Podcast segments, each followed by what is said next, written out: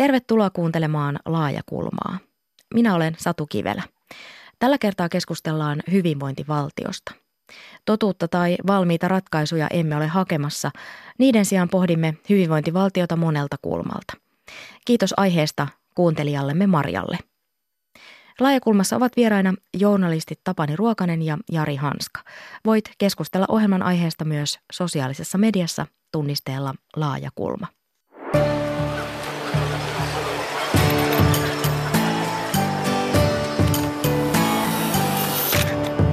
Laajakulma.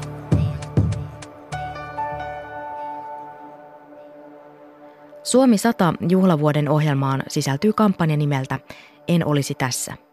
Poliittisesti sitoutumaton kampanja toteutetaan vapaaehtoisvoimin. Ideana on koota tarinoita siitä, kuinka hyvinvointivaltio on auttanut meitä suomalaisia elämän eri vaiheissa. Nimimerkki Iiris kirjoittaa En olisi tässä kampanjan sivuilla seuraavaa. 1970-luvulla Lappeenranta oli hyvä paikka kasvaa. Leikkipaikoiksi riitti niin joutomaita kuin puistojakin ja monta uimarantaa. Talvisin luisteltiin vanhalla kentällä ja laskettiin pulkalla sotilassairaalan mäkeä. Ja kuin itsestään hiihtoladut ilmestyivät lähimetsiin. Kotini oli hyvä, mutta ei varakas.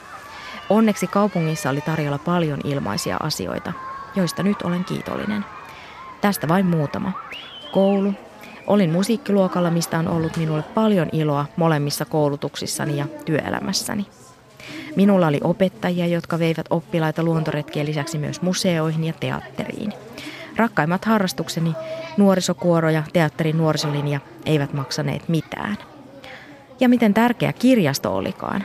Tajusin ilmaisen ja kaikille avoimen kirjaston erityisyyden vasta kun ylioppilaskirjoitusten jälkeen vietin kesän ulkomailla. Lapsuudessani koulutus ja kulttuuri nähtiin satsauksena tulevaan. Onnekasta. Niinpä olen sukuni ensimmäinen ylioppilas ja maisteri. Hyvinvointiyhteiskunnassa kasvanut.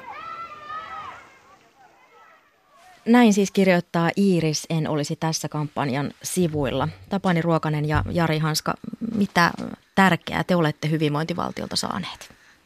No kyllä mun täytyy sanoa ainakin niin, että en olisi tässä ilman tätä hyvinvointiyhteiskuntaa ja hyvinvointivaltiota, niin kuin on sanottu myöskin. Eli mun tarina on semmoinen, että sodan jälkeen jäimme kahden nuoremman kanssa orvoksi. Isä oli sotainvalidi ja sitten myöskin äiti kuoli vähän myöhemmin. Ja kyllähän se niin oli, vaikka se oli vasta idussaan tämä järjestelmä, niin se takasi sen, että oli kaikki samat mahdollisuudet koulutukseen ja eteenpäin menemiseen kuin kenellä tahansa suomalaisella, myöskin varakkaammalla. Ja vain kysyttiin, kun sanottiin enemmän, että onko päätä lukea. ja päätä oli sen verran lukea, että kaikista meistä tuli sitten akateemisesti koulutettuja ja myöskin niin kuin oman suvun ensimmäisiä. Että kyllä mä silloin sanoin, että mä maksan mielelläni veroja koko lopun ikäni, mutta nyt täytyy sanoa, että oiskohan se jo maksettu. Mitäs Jari? Joo, kyllä mulla on sama juttu. Että kaiken on hyvinvointiyhteiskunnalta saanut, että siinä mielessä äärimmäisen mieluusti veroja tässä maassa maksaa. Että lähtökohdat on ollut erilaiset kuin Tapanilla, että mä oon syntynyt vuonna 1983 ja silloin meillä hyvinvointivaltio on ollut ihan eri asennossa jo kuin Tapanin syntymävuonna. 51 vuotta. Joo. Niin, kyllä. Että siinä on jo tosi pitkälle tultu. Ja silloin on ollut vielä varsin kova talouskasvu Suomessa. Että sitten niin kuin 90-luvulla, kun lama alkoi, niin kyllähän se jonkun verran siis niin kuin omalla kohdalla niin kuin näki sen tavallaan siellä koulussa, että saa niitä käytettyjä kirjoja, josta kummitetaan sitten. Muistan myös, yhtäkkiä lähti välipalat ja sitten ei mentykään enää niin paljon tutustumaan eri paikkoihin. Joo, kyllä. Mutta sitten tavallaan se perhetausta kotona on sen verran taloudellisesti myös turvallinen tilanne, että mä koen, että mä oon niin kuin, että siinä mielessä tosi etuoikeutetussa asemassa ollut. Mutta kyllähän just esikoulusta lähtien sitten kaikki koulut ja sitten yliopistot, opintotuet, että kaikki nämä on niin kuin saanut ja että mä tavallaan kuulun siihen joukkoon, joka mun nähdäkseni kaikista eniten hyvinvointiyhteiskunnasta hyötyy nimenomaan just tämän ilmaisen koulutuksen kautta. Ja silloin on niin kuin mahdollisuudet korkeakoulututkinnon kautta päästä myös parempiin tuloihin kiinni ja näin, että se on niin kuin todella antelias mun mielestä omalla kohdalla kyllä ollut. Mm. Äskeisessä sitaatissa Iiris kertoi, että tajusi kaikille ilmaisen kirjaston arvon vasta ulkomailla. Onko teillä vastaavia kokemuksia vai oletteko? Mulla oli kyllä kirjasto aivan siis hirmuisen tärkeä. Mä opin lukemaan aika varhain jo ennen kouluun menoa ja siis mä kannoin niin kuin halkoja niitä kirjastosta ja se oli semmoinen pikkuinen parakki, joka Rovaniemellä siihen aikaan oli, saksalaiset oli polttanut kaikki rakennukset tai lähes kaikki. Se oli todella sellainen paikka, jossa mä viihdyin siellä sisällä ja sitten lainasin joka viikko aina valtavat määrät ja tällä tavalla aukeni eräänlainen maailma. Siis satujen maailma ensiksi ja sitten tarinoiden ja romaanien kertomusten ja myöskin tiedon maailma tietyllä tavalla. Mm. Mulla oli ehkä yksi semmoinen silmiavaava kokemus. Mä olin opiskeluaikana, mä olin sitten opiskelemassa tuolla Lontoossa, University College of Londonissa ja juuri samaan aikaan, kun liberaalit voitti nämä, tai nousi niin kuin näiden kahden muun puolueen ohella valtaan siinä ja pääsi valitsemaan sitten hallituskumppanit. Silloin lukausimaksuja korotettiin 3-kertaiseksi ja ne nousi muistaakseni, oliko se 9,000 puntaan silloin se vuosittainen maksu. Ja käytännössä tarkoitti sitä, että suurin osa kouluista niin kuin nosti saman tien sinne maksimiin lukausimaksut. Ja se niin kuin pettymys, mikä nuorilla silloin oli siihen, että koska liberaalien päälupaus oli se, että lukausimaksuja missä nimessä korota, että mieluummin harkitaan niiden poistamista, niin tajus sen, että miten suuri niin kuin taloudellinen satsaus tämä suomalainen ilmainen julkinen koulutus oikeastaan on. Mm. Tuohon kirjastopäälle olin sanoa, että se on semmoinen asia, jota ei missään tapauksessa pidä muuttaa. Vaikka olisi minkälainen hallitus ja minkälainen talouden tilanne, niin se on erittäin halpa satsaus tulevaisuuteen ja siitä pitää pitää kiinni, ilmainen kirjasto. Kyllä ja se vaikuttaa siis tietysti myöskin ihmisten terveyteen. On tutkittu, että lukeminen ja kirjaston palvelut edesauttaa ihmisten hyvinvointia monella tavalla ja kuten sanoitkin, niin hyvin, hyvin edullinen ja laadukas tapa pitää ihmisten hyvinvoinnista huolta. Hyvinvointivaltiossa valtio kantaa sosiaalista vastuuta kansalaisistaan ja jos puhutaan yleisesti hyvinvointivaltion toimintaperiaatteesta, niin Suomi on hyvinvointivaltio. Siihen kuuluu yksilöllisiä, sosiaalisia oikeuksia ja sukupuolten tasa-arvoa ja myös tämmöinen määrällinen mittari, että puolet julkisista menoista on sosiaalimenoja. Saamme järjestäytyä, äänestää ja verorahoilla järjestetään palveluita, kuten koulutusta ja päivähoitoa ja tärkeää on myös pyrkimys tasa-arvoon ja tasata hyvinvointieroja. Hyvinvointivaltiota on ylläpidetty työn ja talouskasvun turvin, niin kuin tässäkin jo mainittiin, ja ajatushautomo Demos Helsingin toinen perustaja Aleksi Neuvonen korostaa työpaikkojen merkitystä hyvinvoinnin takaajina. On tärkeää ymmärtää se, että nimenomaan se työn ja ikään kuin työpaikkojen rooli siinä hyvinvointivaltiossa on kuitenkin ollut keskeinen. Meillä on ollut lähtökohta ja lupaus siitä, että ihmisiä nimenomaan tuetaan omaehtoiseen toimeentuloon, joka tapahtuu nimenomaan palkkatyön kautta. Ja tavallaan, että se hyvinvointivaltio rahoitetaan nimenomaan sillä, että on korkea työllisyysaste, ihmiset on mukana työelämässä. Ja nyt on tärkeää ymmärtää, että taustalla tässä tapahtuu koko ajan se, että tämä kehitys on jatkuvasti epävarmempi. Se, että pystytäänkö me viime aikoina on huomattu, sen kasvun luominen on entistä vaikeampaa ja vaikka sitä kasvua syntyisi, sillä on entistä vaikeampaa luoda myös työpaikkoja. Ja tässä ehkä se luo sen suurimman uudistamistarpeen tälle hyvinvointivaltiolle ja siinä ehkä poliittisessa keskustelussa toivoisi enemmän vielä avoimuutta ja rehellisyyttä. Sellainen politiikka, jossa luvataan kasvua, sitä kautta työpaikkoja ja sitä kautta hyvinvointia, ei ole ehkä näin yksilöisesti enää tulevaisuudessa totta, ja sitä ei pitäisi ehkä näin yksilöisesti luvata. Sen pitäisi ehkä mennä vielä syvemmälle pohtimaan sitä, että millä tavalla se hyvinvointi tulevaisuudessa syntyy, miten sitä osallisuutta luodaan ihmisille, ja mitä kautta me voidaan uudistaa myös sitä toimeentulon rakenteita. Näin sanoi siis ajatushautomo Demos Helsingin toinen perustajista Aleksi Neuvonen. Miten sitten suu pannaan, jos sitä talouskasvua ei tule tarpeeksi? No, nythän on maksettu tämä hyvinvointi, jonka keskellä me elämme tästä taloudellisesta tilanteesta huolimatta velalla. Eli tällä hetkellä on 6 miljardia on se niin sanottu kestävyysvaje, eli se ero, mikä on niiden rahojen jotka me hankimme ja sen tarpeen välillä. Ja kun sitä rahoitetaan näin, niin tämä on erittäin niin kuin vaarallinen tie, mutta me mennään nyt sitä pitkin. Joo, kun katsotaan, että missä vaiheessa niin kun erilaisia etuusjärjestelmiä Suomessa on rakennettu, niin meillähän on aika voimakas kasvu ollut aikana, jolloin meidän elintaso on tuplaantunut noin 20 vuodessa. Ja mä tarkastelin, että mä tein mun toimittajakollegan Teemu Muosen kanssa kirjaa Suomen eläkejärjestelmästä, joka julkaisi tuossa viime lokakuussa. Ja mun mielestä eläkejärjestelmässä ehkä näkyy niin kuin voimakkaimmin se, että tavallaan kun ne etuudet on rakennettu siitä 60-luvusta eteenpäin ne vuosikymmenet, jolloin talouskasvu oli tosi nopeata. Nyt me ollaan vaiheessa, missä Suomen Pankin ennusteen mukaan ehkä seuraava tuplaantuminen ei ole niinkään 20 vuoden, vaan ehkä 60 vuoden syklissä. Niin nyt me ollaan tilanteessa, jossa nämä eläke-etuudet täytyy kuitenkin ulosmitata just tällä hetkellä. Ja sitten samaan aikaan meillä tämä demografinen käyrä osoittaa siihen, että huoltosuhde heikkenee rajusti, niin se, mikä mua tässä tilanteessa huolestuttaa, on se, että no saadaanko niitä työpaikkoja syntymään, mutta myös se, että miten ne riskit sitten tällaisissa tilanteissa jaetaan, että pitäisikö niin kuin kaikki väestöryhmät sitten, niin kuin, tai että miten tehdään se väestöryhmien välillä oikeudenmukaisesti sitten se riskien jakaminen, jos joudutaan niin kuin tätä leikkaustietä, mikä nyt on käynnissä, niin jatkamaan. Niin, puhutko tämmöistä sukupolvien välisestä sopimuksesta? Joo, kyllä. Mm. Tässä on tämä ikäpyramidiksi sanottu kuva siitä, että minkälainen yhteiskunnan ikärakenne. Se on muuttunut pyramidista ruumisarkun muotoiseksi. Eli siellä ylhäällä on se leveä kohta, mutta se on se sama joukko tietysti suuret ikäluokat, jotka rakensivat tämän hyvinvoinnin. Heidät koulutettiin, ensimmäinen koulutettu sukupolvi, samaan aikaan Suomen teollistuminen ja tavallaan se meidän tuottavuuden hurja nousu, joka tapahtui sodan jälkeen. Se on se, mikä loi tämän suuren varallisuuden ja nyt täytyisi löytää uusia tapoja.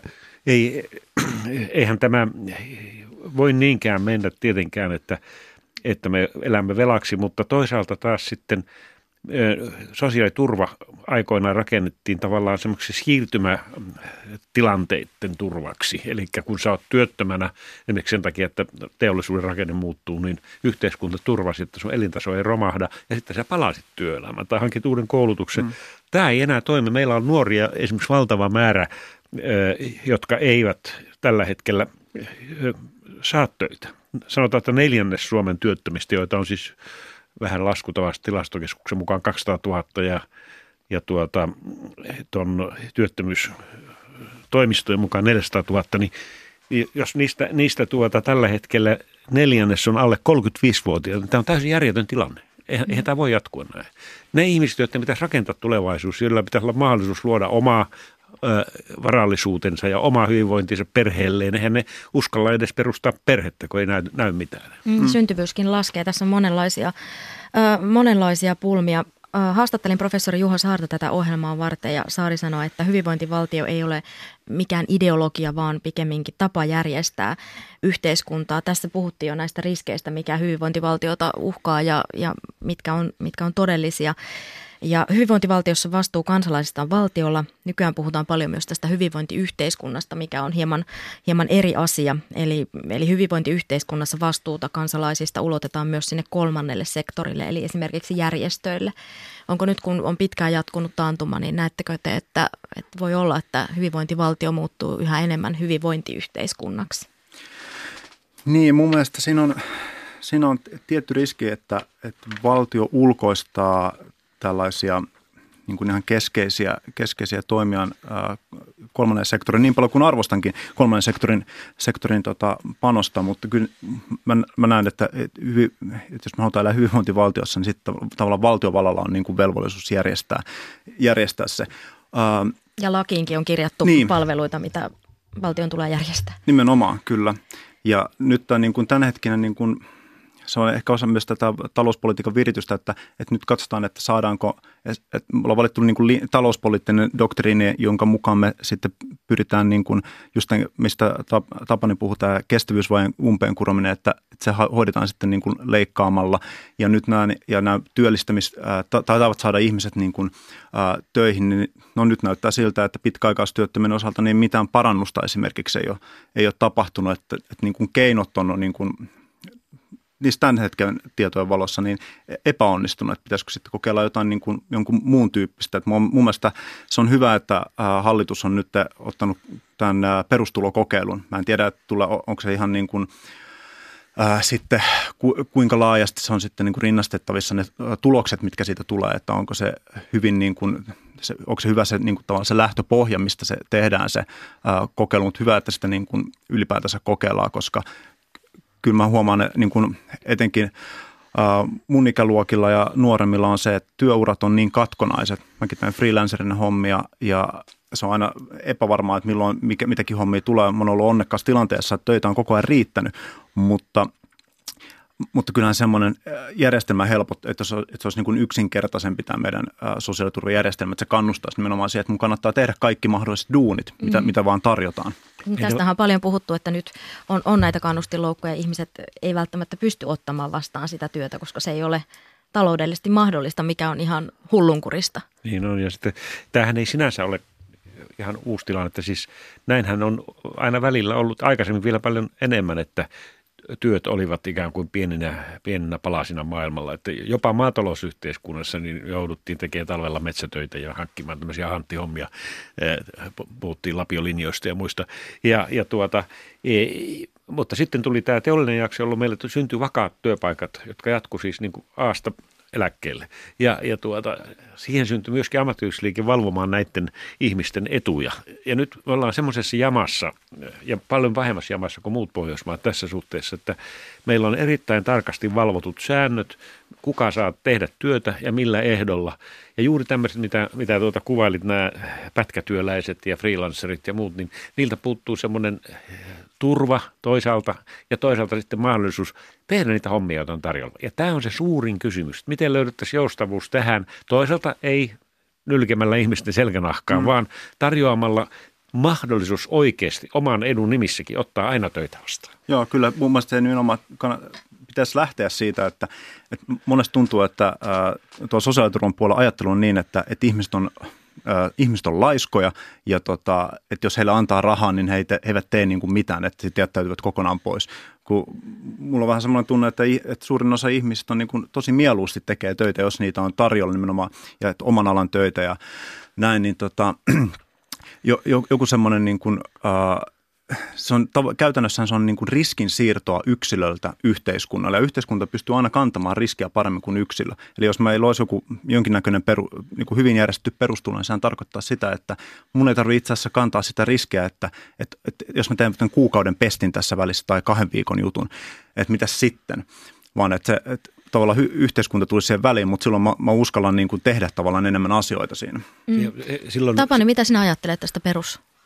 Musta se on aika hyvä idea. Sitä täytyy niin kuin kehittää sitä hommaa. Mä oon itse asiassa kannattanut sitä ihan siitä saakka, kun Soininvaara ensimmäisiä tekstejä luin tästä. Minusta se on loistava idea, koska se sisältää sen idean, että ihminen ei ole kylmässä maailmassa ihan yksin, mutta että se voi aina tehdä työtä. Ja nyt täytyy aina muistaa se tietysti, että eihän työn tekeminen, yksi tärkeä motiivi on saada rahaa, mutta siihen on myöskin muita syitä. Yksi on se, että sillä tavalla tullaan osaksi tätä yhteiskuntaa, sillä tavalla toteutetaan ikään oman elämän merkitystä, tarkoitusta, rakennetaan asioita, sillä tavalla luodaan omaa onnea, niin kuin sanotaan, jokainen oma onnensa seppä tai näin. Ei se voi toteutua, jos ei ole töitä, jos ei ole tämmöisiä. Eli siinä on hyvin monta ulottuvuutta ja varsinkin kun puhutaan nuorista, niin silloin kysymys on siitä niin, että jos nuoret jäävät 20-vuotiaana niin kuin ilman työtä, niin se on katastrofi koko yhteiskunnalle. Se tulee äärimmäisen kalliiksi taloudellisesti. Nämä ihmiset tulee vääjäämättä niin kuin ainakin turhautumaan hyvin pahasti, luultavasti sairastumaan. Ja tämä ei ole niin kuin hyvä kehitys. Mä muuten tykkään enemmän tästä hyvinvointiyhteiskuntasanasta juuri sen takia, että se sisältää sen yhteisyyden ajatuksen, eikä sitä, että joku sanelee jostakin ylhäältä päin, että mitä saa tehdä, mitä ei. Ja onhan se myös ihmisten potentiaalin ääretöntä hukkaa heittämistä, hirvittävä se, että kun ihmiset eivät pääse opiskelemaan tai töihin.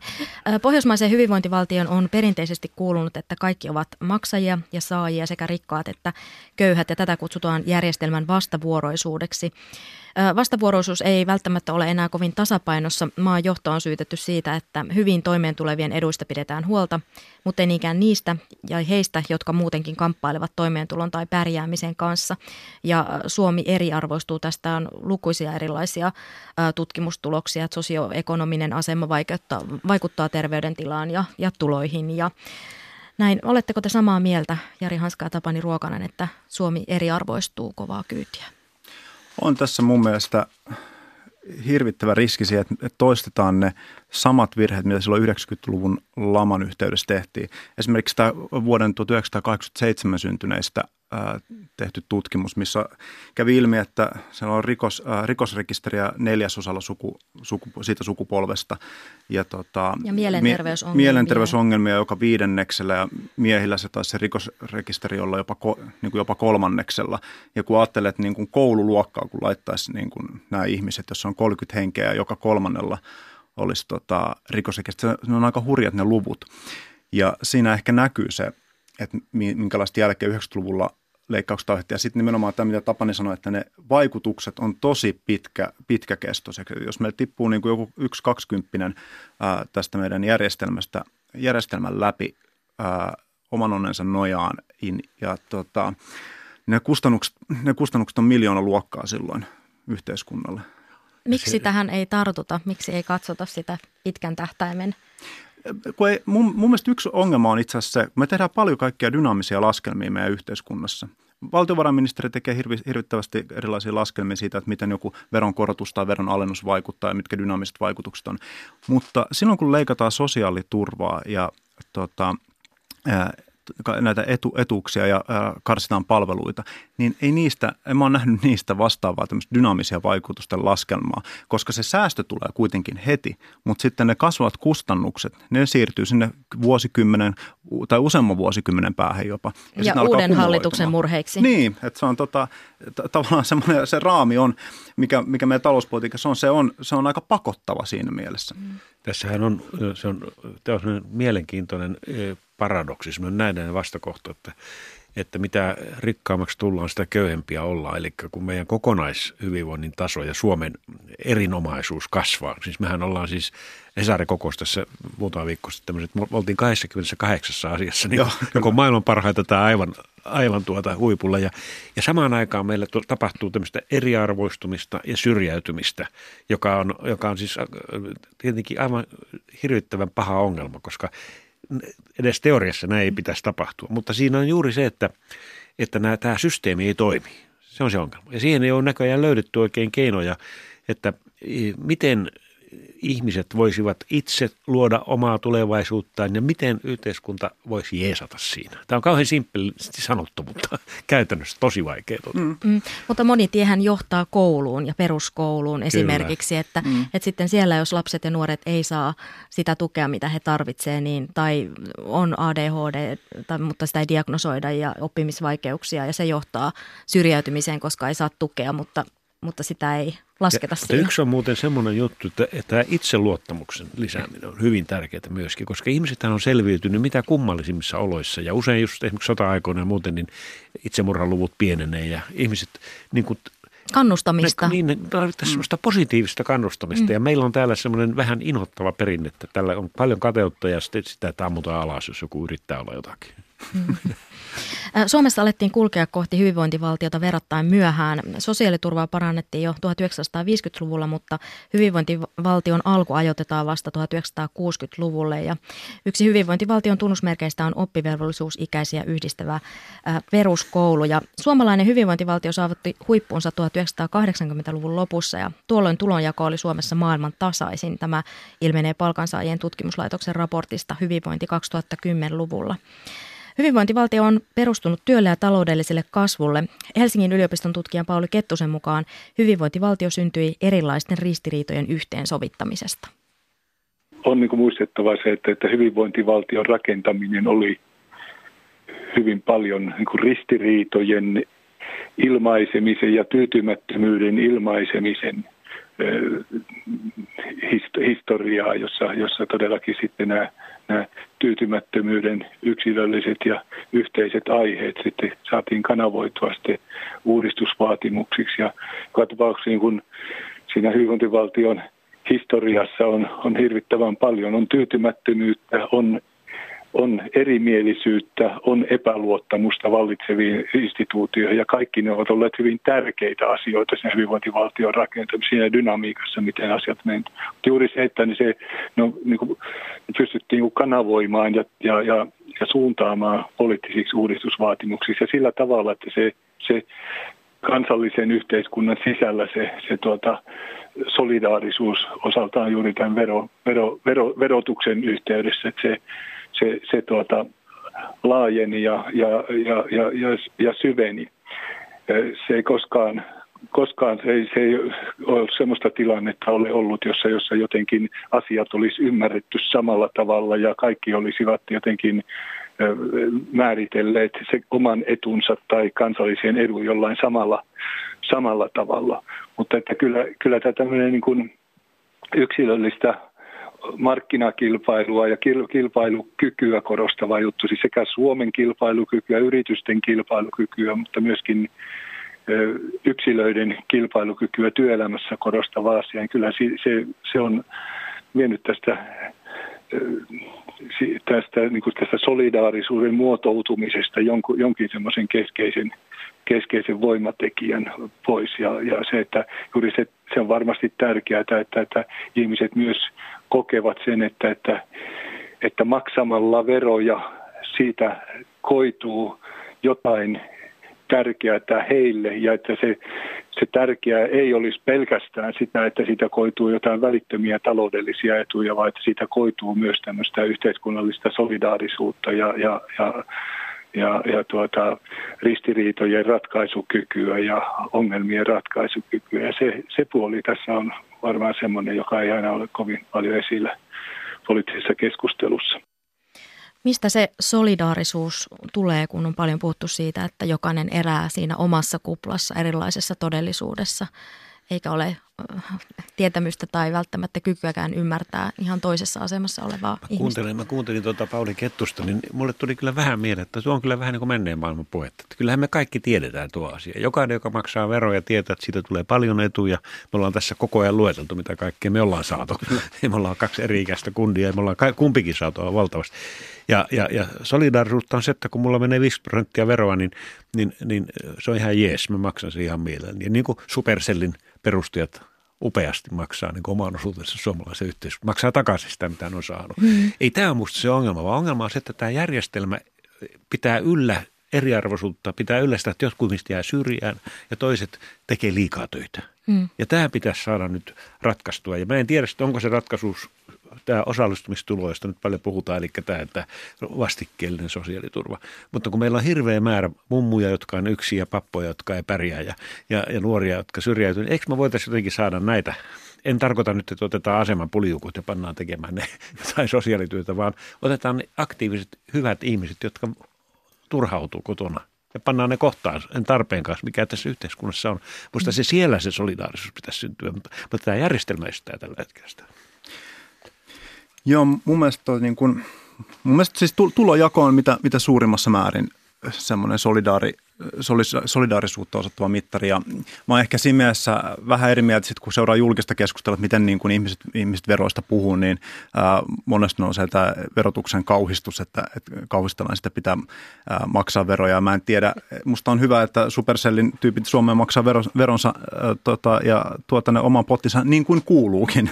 Että se on tavallaan tämmöisen niin kuin itsestäänselvyyden alleviivausta.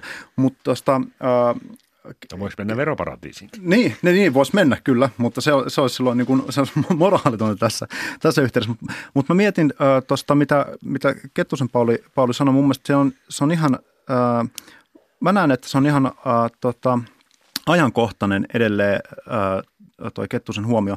Ja nyt en puolusta Kettusta ainoastaan siksi, että hän on entinen proffani, vaan mun mielestä tuossa, jos ajatellaan sitä hyvinvointivaltion rakentamista, niin esimerkiksi eläkejärjestelmän luominen silloin 60-luvulla, niin sehän oli nimenomaan semmoinen semmoinen ele, millä vapautettiin työntekijät siitä, että tarvitsisi miettiä itse sitä oman eläkeaikaisia, niin kuin sitä säästämistä, mä säästän nyt tässä eläkkeellä, koska ei ole mitään järjestelmää. Sillä taattiin työrauha Suomessa. Sillä taattiin se, että ihmiset pysty kuluttamaan entistä enemmän silloin sitä saamastaan palkasta, ja sehän niin kuin kasvatti myös sitä niin kuin kotimaan kysyntää huomattavasti.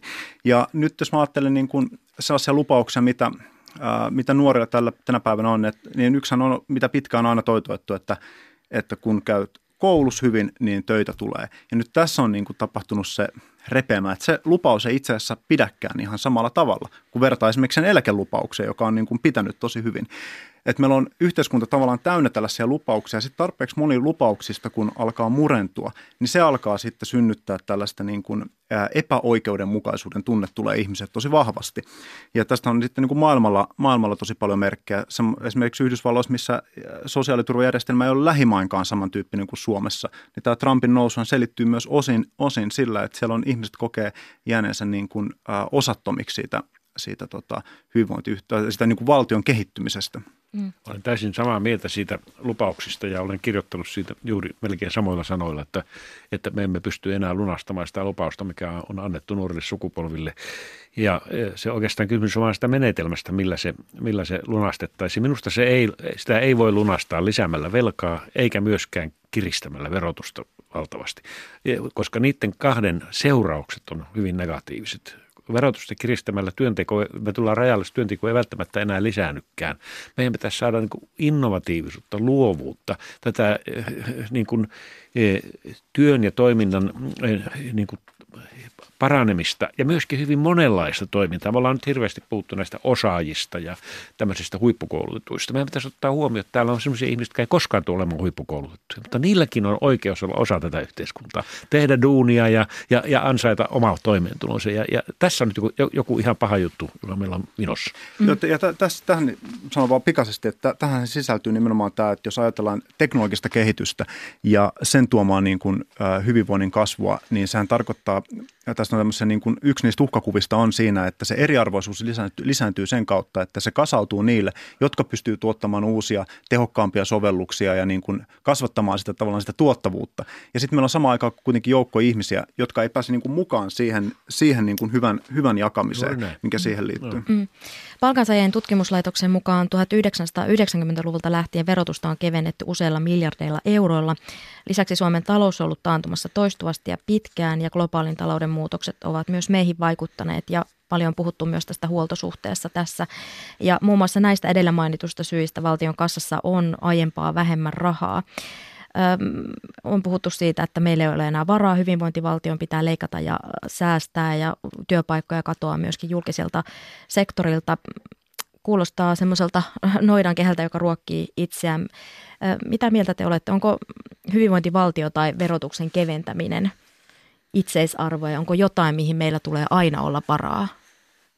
No mun nähdäkseni se, mä tuosta verotusasia on tämänhetkisessä talouspolitiikassa kuitenkin lukko löytyy sillä tavalla, että kokonaisveroaste ei saisi nousta sinne yli 50, mutta sitten kun ajatellaan just niitä, mistä aikaisemmin mainitsin, nämä leikkausten dynaamiset vaikutukset, niin ne voi olla todella kauaskantoiset ja kalliit. Se, että miten meidän niin kuin pitäisi sitten järjestää yhteiskuntaa niin, että esimerkiksi velkaa ei tarvitsisi hirvittävästi ottaa lisää, mikä on niin kuin tämän hetken se talouspoliittinen linja, niin siinä tullaankin vaikeuksia. Silloin me tullaan sen kysymykseen, että miten me jaetaan tätä riskiä tällä hetkellä. Et kun meillä on esimerkiksi eläkkeethän kuitenkin on, eläkemaksut on osa kokonaisveroastetta työntekijöillä, ja nyt se on 24,4%, kun se on kasvanut sieltä 60-luvusta ja etenkin 80-luvusta tähän päivään tosi paljon, niin tavallaan se on lyönyt semmoista kiilaa sinne, että se on syönyt muuta verotusvaraa samaan aikaan. Ja mun niin kuin lähtökohta on ehkä se, että mä en pysty niinku ratkaisemaan sitä, että miten me saadaan Suomeen valtavasti työpaikkoja, koska sehän on se, mitä niinku tarvittaisiin. Mutta niin kuin, tavallaan se niin kuin riskin jakaminen eri sukupolven välillä on ehkä sitten se mitä niin pitäisi tehdä. Mieltä, että tätä pitäisi miettiä myös tuosta näkökulmasta, eikä siitä, että nyt kaikki sormet, kädet ristissä odotamme, että talouskasvu tulee ja pääsemme mukaan kasvuun, koska siitä ei ole merkkejä, että semmoinen samanlainen kasvu olisi välttämättä mahdollista, mikä on ollut silloin vuosikymmeniä sitten. Tämä on ehkä hyvä muistaa, että kun sosiaaliturvaa lähdettiin rakentamaan, niin oikeastaan yksi ensimmäinen ja myöskin ainoa oikeastaan pysyvä etuus oli kansaneläke. Ja lapsilisäkin ruvettiin maksamaan tietysti kaikille juuri tasavertaisuusperiaatteen mukaan, mutta sekin on semmoinen, jota voisi ihan hyvin niin kuin miettiä, että onko se semmoinen etu, jota voitaisiin vähän muuttaa, että esimerkiksi hyvin varakkaille ei maksettaisi sitä. Musta nämä on semmoisia tabuja, joita ei saa meidän yhteiskunnassa sanoa ääneen edes. Ja mä ymmärrän sen syyn, koska sillä tavalla on ajateltu, että myös rikkaat pysyy mukana tässä hommassa, mutta tässä me tarvittaisiin niin kuin semmoista vähän uudelleen ajattelua, että on semmoisia, siis eihän meillä voi olla semmoinen yhteiskunta, jossa kaikki ihmiset koko ajan saa vaan etuja yhteiskunnasta. Siis minäkin saan vaikka minkälaisia etuja, vaikka mä kuulun varakkaaseen osaan yhteiskuntaa. Ja tämä täytyisi käydä läpi koko tämä juttu, niin että se kohdistuisi niille ihmisille, jotka nyt on just esimerkiksi syrjäytyneitä nuoria tai hyvin pienellä eläkkeellä olevia vanhuksia, joiden määrä tietysti tulee vähenemään, koska työeläkeläisten määrä tulee koko ajan kasvamaan. Mutta kohdentamista siis. Niin, me niin kuin tunnista tällä järjestelmällä. Me tunnistamme ne kyllä journalismissa ja tunnistamme tarinoissa, mutta emme tunnista tämän järjestelmän kautta riittävän herkästi näitä haavoittuvia ryhmiä. Me suomalaiset saatamme kuvitella, että meidän hyvinvointivaltiomme esimerkiksi tukien tai palveluiden suhteen avokätisempi kuin muut pohjoismaiset hyvinvointivaltiot. Näin ei kuitenkaan ole. Professori Juha Saaren mukaan Suomi on jo historiallisesti ollut pikkuveli verrattuna Tanskaan, Norjaan ja Ruotsiin. Meidän järjestelmät eivät koskaan olleet yhtä kattavia tai meidän palvelujärjestelmät eivät yhtä laajoja ja meidän etuudet eivät ole olleet yhtä korkeita kuin muissa Pohjoismaissa. Mutta ehkä näiden ohella se keskeinen ero on ollut se, että muissa Pohjoismaissa työllisyysasteen nostaminen on ollut tavattoman tärkeä tavoite ja myös sosiaaliturva on viritetty tämän ympärille. Käytännössä tämä tarkoittaa kahta asiaa. Ensinnäkin suhtautuminen perhevapaisiin ja vastaaviin työssä poissaoloihin on muissa maissa ollut aika paljon tiukempi kuin Suomessa. On lähdetty siitä, että sukupuolten tasa-arvo edellyttää naisten ja miesten yhtäläistä työssäkäyntiä. Ja sitten toinen asia on ollut se, että on investoitu rakennepolitiikkaa voimakkaammin kuin Suomessa. Sitä aikaisemmin kutsuttiin aktiiviseksi työvoimapolitiikaksi. Nykyään joustoturva on ollut keskeisempi käsite. Ja sillä tarkoitetaan sitä, että työsuhteiden aloittamiseen ja päättämiseen ehdot ovat joustavampia kuin Suomessa. Sen jälkeen tulee nopeasti aktivoiva politiikka, eli työvoimapolitiikka on voimakkaampaa. Se kytketään elinikäiseen koulutukseen ja viimeisessä vaiheessa sosiaaliturvajärjestelmässä on voimakkaammat kannustimet kuin Suomessa. Eli puhe siitä, kun kuulee usein ihan poliitikkojenkin sanovan, että meillä Suomessa on poikkeuksellisen hyvät etuudet, niin se ei siis pidä paikkaansa. Empiirisesti se ei pidä paikkaansa. Meillä ei ole poikkeuksellisen hyvät etuudet noiden vertailevien indeksien perusteella. Niitä on laskettu itse asiassa vuodesta 1930 eteenpäin ja kyllä se enimmäkseen on niin, että Suomi jää muista Pohjoismaista jälkeen. Ne erot ovat viime vuosikymmenen aikana tosin supistuneet, koska Ruotsissa on tultu alaspäin joissakin etuksissa ja samaten vähän Norjassakin. Näin sanoi professori Juho Saari. Minkälaisia ajatuksia herätti? Minusta ei Suomessa, kun puhutaan poikkeuksen suurista etuuksista, niin tarkoiteta sitä, että ne olisivat poikkeuksen suuret verrattuna Ruotsiin tai Norjaan, vaan poikkeuksen suuret verrattuna siihen, miten edelliset sukupolvet elivät. Tämä on se meidän ajattelutapa. Ja usein, jotka sanovat näin, ovat vanhempia ihmisiä, jotka on eläneet pula-ajan läpi. Ja ei niiden tarvitse olla kauhean vanhoja. Siis semmoisia, jotka on olleet 50-luvulla jotenkin tolkuissaan.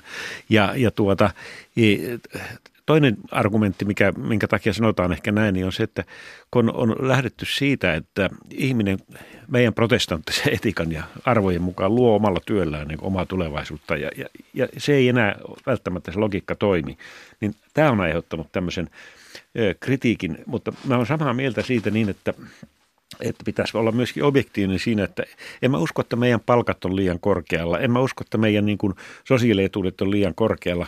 Kysymys on siitä niin, että tämä yhteiskunnan kokonaishinta on tullut niin korkeaksi, että sitä ei voida rahoittaa nyt enää sillä meidän tuottavuuden nousulla, mikä aikaisemmin tapahtui. Ja sillä se saatiin niin kuin automaattisesti sillä tavalla, että oli paljon työntekijöitä, suuret ikäluokat, suurimmat koko Pohjoismaissa eniten uutta työvoimaa. Nyt meillä on se homma niin kuin loppu. Ne on kaikki siirtynyt elätettäviksi. Ja tämä homma ei toiminut. Joo, mä se lyhyesti kommentoin etuuksien tason tavallaan, koska se aika on myös ollut silloin eri, jos ajatellaan niin kuin vanhempia sukupolvia ja ajatellaan, että mitkä on etuudet vaikka 60-luvulla ollut, niin se maailma on ollut myös hyvin erilainen, että viitata vaikka, niin kuin, että kuinka helposti saa työpaikkoja ja näin poispäin, mitkä on inflaatiotasot, kuinka nopeasti asuntolainat saa maksettua takaisin, mutta se on ehkä, mä en tiedä, se ei ole hirveän mielekästä niin tavallaan verrata, koska hyvinvointiyhteiskunnan rakenteet on niin erilaiset, niin kahta tämmöistä aikaa toisiinsa. Se onkin vaan selitys siihen, että mistä tämä niin, tulee, kyllä. sanonta. Mutta yksi mikä on kyllä ihan totta, että toi niin kuin koska me ollaan ulkoistettu tosi paljon meidän niin kuin päätöksentekoa, aikanaan ihan syystäkin työmarkkinajärjestöille. Ja musta tuntuu, että moni asia, mikä liittyy sosiaaliturvaan nimenomaan, niin se on semmoisen takalukon takana siellä työmarkkinajärjestöjen luona. Ja nyt työmarkkinajärjestöjen valtaahan tässä on Sipilän hallituskaudella vähän yritetty kyseenalaistaa ja yritettiin ensin yhteiskuntasopimusta, sitten kikyä ja näitä niin kuin tavallaan toimia siihen suuntaan, että sitä murtuisi se työmarkkinajärjestöjen valta, niin niitä on ollut. Mutta mun mielestä tässä kannattaisi ehkä miettiä seuraavan kerran, kun sosiaaliturvaa niin kuin laajemmin uudistaa, että se avattaisi niin kuin kokonaisuudessa ja silloin meillä olisi niin kuin koko meidän hyvinvointiyhteiskunnan kaikki etuudet. Se tarkoittaa silloin myös mun nähdäkseni myös sitten niin kuin työeläkkeitä, mitkä pitäisi olla yhtä lailla, koska ne on osa sitä koko pakettia, niin pitäisi niin kuin kokonaisuutena jotenkin tarkastella tätä. Mä tiedän sen, että esimerkiksi työmarkkinajärjestöissä on paljon pohdittu ja pohditaan koko ajan ihan näitä täsmälleen samoja asioita. Kyllä. Ja siellä on myöskin aivan yhtä hyvä asiantuntemus kuin muualla. Ja nyt meidän pitäisi päästä tästä tämmöisestä niin kuin ryhmävastakkainasettelusta pois. Ja juuri niin kuin sanoit, panna koko meidän yhteiskuntapöydälle katsoa, että kun me ollaan niin monessa suhteessa niin maailman parhaita, että miten tämä asia ratkaistaan. Miten me pidettäisiin näistä huoli ja kuitenkin saataisiin tämä toimimaan, koska kaikki on samaa mieltä, että tämä ei toimi nyt.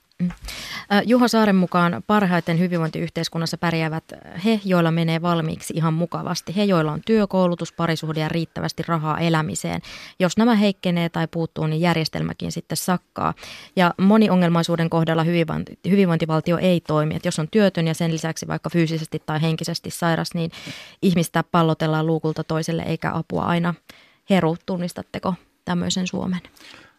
Kyllähän tämähän on just se suuri ongelma, jota nyt Kelaakin yrittää ratkaista, että miten me päästäisiin niin näistä luukuista ja luukuttamisesta vähemmällä. Kyllä. Joo, mulla on työuralta onnekas tilanne, että on ollut koko ajan duuni. Mulla on 1 2 kuukauden työttömyysjakso. Mä yritin hakea ansiosidonnaista työttömyysturvaa. Sitä ei tullut mitään siitä. Minkälaiseen byrokratiayritykseen jouduit? No kun itse tekee freelancerina hyvin erityyppisiä pätkiä kaikkia. On apurahoja, on välillä tekee palkkiolla ja välillä on sitten lyhkäisiä tämmöisiä niin kuin työsuhteisia töitä. Niin kun piti alkaa selvittää koko työuransa ajalta sitten viimeisen parin vuoden ajalta, että mistä saisi ne tämmöiset niin kuin ansiosidonnaisessa työsuhteessa ollut ja niin kuin työssäoloviikkoja kasaan. Niin jos minun olisi pitänyt niin kuin etukäteen tietää silloin pari vuotta sitten, että nyt mä pistän nämä tällainen kaikki tarkkaan ylös ja pidän kirjaa näistä. Että niin kuin, tällainen byrokraattinen seinä esimerkiksi nousi siinä vastaan, mikä liittyy siihen, että meillä on tämmöinen kytkös tämän perustyöttömyysturvan ja sitten ansiosidonnaisen välillä, mikä on mun mielestä hyvin, hyvin keinotekoinen jotenkin tässä ajassa. Tätä soppaa voisi vielä keittää enemmän vetämällä tähän yrittäjyyden. Sehän oli tavallaan niin kuin yrittäjänä myöskin liikkeellä freelancerina ja siellä on niin kuin ihan onneton tilanne. Eli tämä on yksi, joka pitäisi panna kokonaan uudelleen. järjestelmä ei tunnista vielä, on paljon yksinyrittäjiä ja sitten ei juuri tätä yrittäjä- ja palkkatyötä tekevää. Niin, tätä. Kuuntelijamme Maria, joka lähetti hyvinvointivaltio-aiheen Laajakulmaan, kirjoittaa viestissään näin. Muun muassa leipäjonot tuntuvat olevan kiusallinen todellisuus, minkä juhla Suomi lakaisisi maton alle. Eikö nyt viimeinkin olisi aika lakaista ne oikeasti pois oikeudenmukaisin pelisäännöin? Tärkeysjärjestys sanelee varojen käytön, ei niiden puute. Kahtia jakava, niukat resurssit itselleen omiva ajatusmalli elää yhteiskunnassa edelleen ja voimistuu. Miten kommentoitte? Mun mielestä leipäjonot on häpeä suomalaiselle yhteiskunnalle. Meillä on niin paljon ihmisiä, jotka joutuu turvautumaan siihen, että pitää jonottaa hattu kädessä kadulla. Tiettyyn oikeaan aikaan, että ehdit sitten saada. Niin kyllä se niin kuin kertoo, että tuolla on niin kuin meidän järjestelmässä on mennyt jotain pahasti rikki. Siinä on toinen näkökulma on se, että olisiko joku menetelmä, jolla saataisiin esimerkiksi semmoinen ruoka, minkä haluaa kauppa luovuttaa pois, niin vähän vähemmän nöyryyttävällä tavalla kohtaamaan ihmisten tarpeet. Koska kuitenkin siitä on kysymys, että ei sitä kannata heittää menemään, mutta toisaalta ei se nyt ole oikein sekään, että ihmiset joutuu jonottamaan kadulla ja odottamaan sitten omaa osaansa. Juha Saaren mielestä leipäjonot kertoo etenkin epäonnistuneesta asuntopolitiikasta ja leipäjonosta päästäisiin uudistamalla asuntomarkkinoita ja sosiaaliturvaa. Pitäisi siis saada kohtuuhintaisia asuntoja. Miten sellainen temppu tehdään markkinataloudessa? Eikö se ole joka ikisissä vaaleissa, nyt on kunnallisvaalit taas tulossa, niin kaikkien niin kuin yhtenä slogana. Kukaan ei voi olla ainakaan niin kuin eri mieltä siitä, että pitäisi saada kohtuuhintaista asumista. Se, miten se ja tehdään. Sitten myöhemmin voi korottaa sitä asumisen hintaa. Jos mulla olisi tähän joku vippaskonsti tiedossa, niin mä luulen, että mä olisin kirjoittanut siitä jutun jo. Ehkä kirjankin. Kyllä. Siihen löytyy konsteja, niin kuin olen joskus kertonutkin näissä ohjelmissa, niin Oulun esimerkin, jossa tonttipolitiikalla se on hoidettu. Se vaatii vaan raakaa päätöksentekoa, kunnallista päätöksentekoa. Leipäjanoista on tullut tosiaan yksi hyvinvointivaltion kompastelun symboleista ja tutkimusten mukaan tyypillisin leipäjonossa seisova henkilö on yksin asuva, epäsäännöllisiä töitä tehnyt ja perusetuksilla elävä ikääntyvä nainen. Ja niin kuin tässäkin ollaan puhuttu, että Suomesta on tullut erilaisten todellisuuksien maa, on monenlaista kuplaa, missä ihmiset elää ja yleensä saman henkisten ihmisten ympäröimänä.